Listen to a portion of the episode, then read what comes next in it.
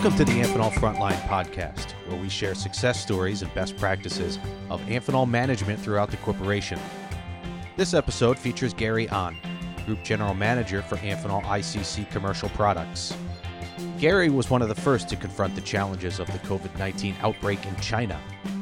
We discuss how he organized his leadership team at the onset of the outbreak, how he has safely gotten his factories back online while protecting the employees, and we talk about his personal story of dealing with the worldwide repercussions as together we combat the coronavirus pandemic around the world.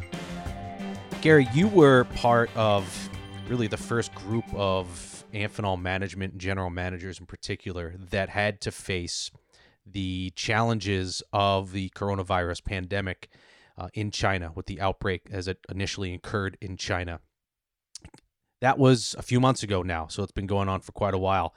But can you tell us a yep. little bit about what that was like for you and your team at AICC? Yeah, actually, it's quite a difficult time. Um, I mean, it, it's coronavirus things, you know, starting happening in China, um, you know, back to uh, later of January, um, which is the outbreak actually started in a city called Wuhan, which is in Hubei province.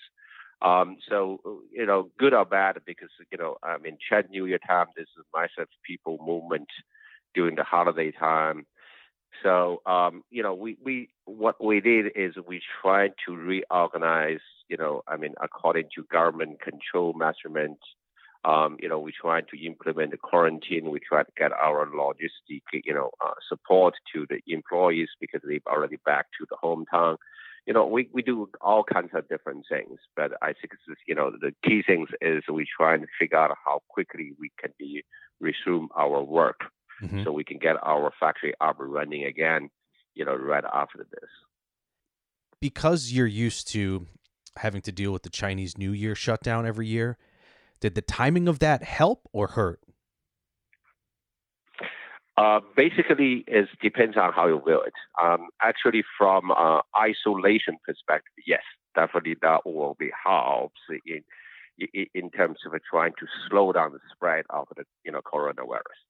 Um, because you know, I mean, it, it, they the government actually on purposely to making the holiday you know uh, two weeks longer, mm-hmm. so you know people can stay where they are, trying to control the spread. Uh, the bad things is since we are in the lockdown in a lot of different areas in China in a lot of different cities, there's transportation being stopped between the cities and between the province.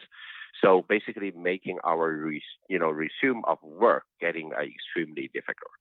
Right. So, what was that process like getting back to work? So what what what basically you know since the China taking a very strict measurement um, so they basically asking you been, you know, every company in order to resume to work, you need to making an official application process, mm-hmm. which is including three major content inside. Firstly, you basically, you know, first way, which is you need to using the people you have or they've been staying inside the local city. Mm-hmm. So as the so kind of first run. And second run, you can have people came back from the non-center, you know, uh, you know, uh, province, which is except the Hubei province, which is you know center outbreak. Um, so it, and then the other province, when the people coming back to the local city, which is really a difficult thing because of most of the transportation, public transit being stopped. And so we, we need to implement, and plus we need to implement a 14 days quarantine outside our facility for yeah. those people returning from the non-center outbreak, you know, location. Um, and the, the, you know, actually the, the employee from Hubei province having not been able to coming back because Hubei is in completely locked down, right. you know, during this whole process. In order to do that, actually, you know, each of the, the sites, which is we have a 10 different sites uh, you know, inside AICC in China, um, we basically starting a very formal process to manage this. So we were we started to organize a com- you know company level you know um, you know managing committee to organize the whole you know uh, the event, which is to mobilize you know uh, you know our you know leadership in terms of trying to putting all this different you know control management and uh, you know safety measurement in place. Right. So we do believe, you know, this type of, uh, you know, pandemic, you know, requiring a significant leadership from the top. Uh, which is, I think, we always put, you know, I, I, we collectively as a company, we always putting the employee safety as the number one, you know, priority here. Um, in order to get this whole thing organized, we need to set out a clear, you know, standard and procedures in order to for each of the sites, you know, to handling, you know, this whole, you know, um, you know, pandemic here. Mm-hmm. Um, and then we, the, I think the most important things here is two things. Firstly, is so-called self-discipline, which is we trying to giving you know uh, enough training uh, to the employee, and also, you know, hopefully the employee can pass in the message to their family as well. And the second is we, you know, taking a strict, you know, uh, measurement on this, you know, quarantine process. And plus, we're basically providing all kinds of different, you know, protection, uh, so-called personal protection material available for people to use just want to get into that a little bit then. So you you started to touch on what you've been doing for your employees as they st- start to come back online at the different facilities and talked about PPE. Can you go a little bit more into detail as far as some of the rules and regulations that you made sure to impose on the factories once people started to come back in? Okay. Uh, firstly, you know, when the people starting to come back in, we talk about uh, you know thousands and thousands of people. Right. Right. right. So, but but however, you know, we do uh, putting a you know very strict you know procedure in place. So when the people coming out, from, you know, come back from outside to the city, which is you know local city people already starting work as the first run. Right. The second run, the people come out of you know outside, which is need to be implement a strictly you know 14 days quarantine. Right. How we do that is uh, basically we cannot put in those employees inside our facility to do the quarantine, even we have a dorm inside the campus because we don't want to have any event to spread the you know the virus. Mm-hmm. So we basically putting them out in uh, outside the location for this 14 days quarantine. Um, and plus, basically each of the facility taking a stricter control, like a, uh, you know we have a so-called a daily you know healthy declaration you know from in every individual employee by uh, you know by a developing app and we basically implementing a temperature checking um, you know, I mean, actually every person needs to taking five times, you know, temperature checking. That way, you know, we can also we are also using a barcoding, you know, technology, so we can automatically, you know, recording the individual's, you know, I mean, so-called temperature history, and then they they also need to every day. Actually, this declaration thing is happening every day. So mm-hmm. every day before the employee come back into the facility, before getting to the gate, they need to finishing this questionnaire, which is you know we call it health declaration. You know, um, and then the, basically we want to make sure they're really safe in the you know 12 hours or even 16 hours when they out of the facility. And then the way to go, trying to making the facility is a very safe place to work. It's probably safer than out in town, huh? Exactly. Giving yeah. the people is more comfort, you know, to working inside the factory.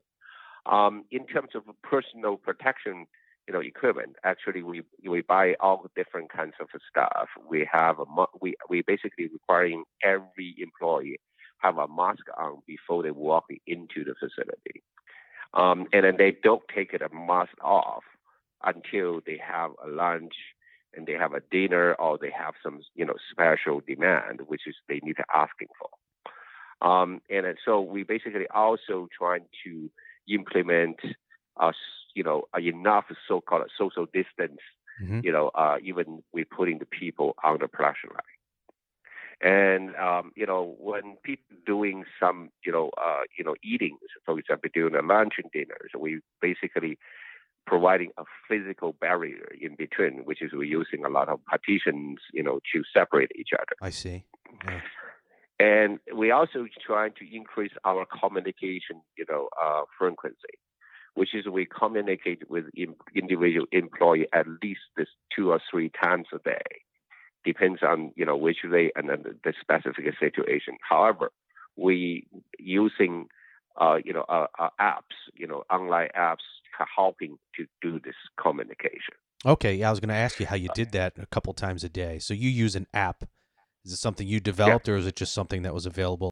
No, there's, there's something is available in China in the WeChat, you know, and however, we, we basically custom made a little bit, you know, with the, the apps so we can using it more effectively, right. you know, with our, you know, factory environment. So a lot has obviously changed in a short period of time. How much of this is all of this still actively going on in your factories there?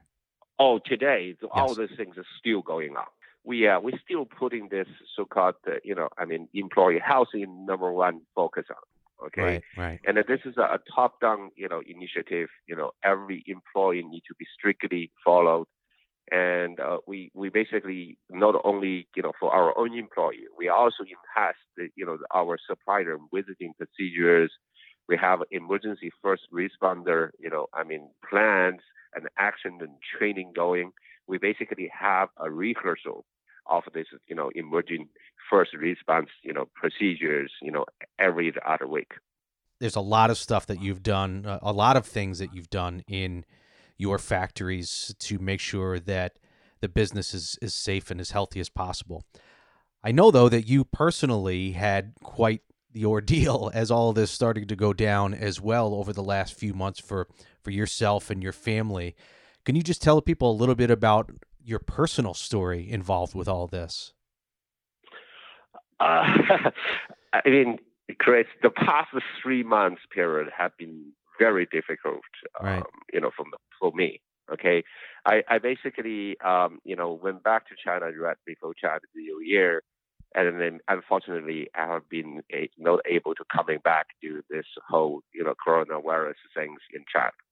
So I basically end up spending, you know, eight weeks in China, and uh, it, back to, you know, I'm I'm trying to take a plane, you know, back to home in mm-hmm. Canada. So uh, you know, which is taking plane actually is very, you know, painful things to do these days. Right. Uh, I, I, I went back to Canada on March 13 with a 15-hour flight, including the transition time. It's 20 hours in total. Uh, I basically putting two layers of, um, you know, physical surgical mask on, and I have a protective glasses, and I, I have not eating anything, including even not drinking water during Jeez. the whole 20-hour you know, I mean, period. So, I mean, I, I, I personally a little bit shocked with, uh, you know, lack of so-called prevention measurements uh, in uh, Toronto airport. Yeah. That there's even no people even, you know, taking so-called temperature measurement. Um, um, it, it's, you know, nobody really asking any serious questions. You know, I mean, uh, I, I just feel, you know, this whole thing's just started in North American side. Uh, people haven't exactly realized how serious this could be, or how how bad it could be.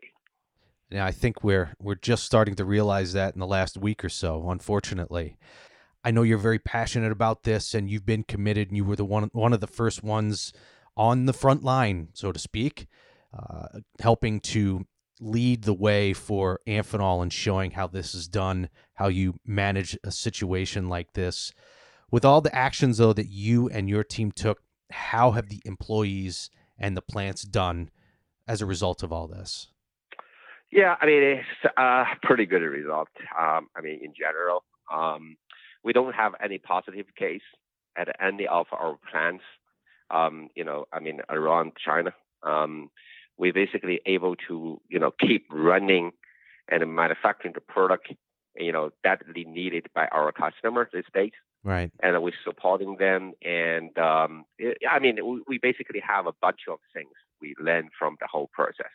Yeah. Uh, as long as we need to really putting a lot of efforts, efforts focusing on the detail when we talk about the procedures, we talk about action plans, we talk about a committee. We talk about a rehearsal. We talk about, you know, PPEs. I mean, every single small detail definitely will be helping us at the end. I think that's the part of the reason we are we can achieving this type of result. So you really think there's going to be a lot of lessons learned that can help everyone moving forward? Absolutely. Gary, again, thank you so much for taking time to do this. I think everyone who's listening to this very much appreciates not only you taking the time to do this, but you also showing us the way and how to work with our Amphenol facilities and our leadership teams and everyone in our facilities to combat this as best we can and fight the COVID 19 pandemic in our factories and in our corporation. So thank you very much, Gary. Thank you very much to have me. Thank you, Chris.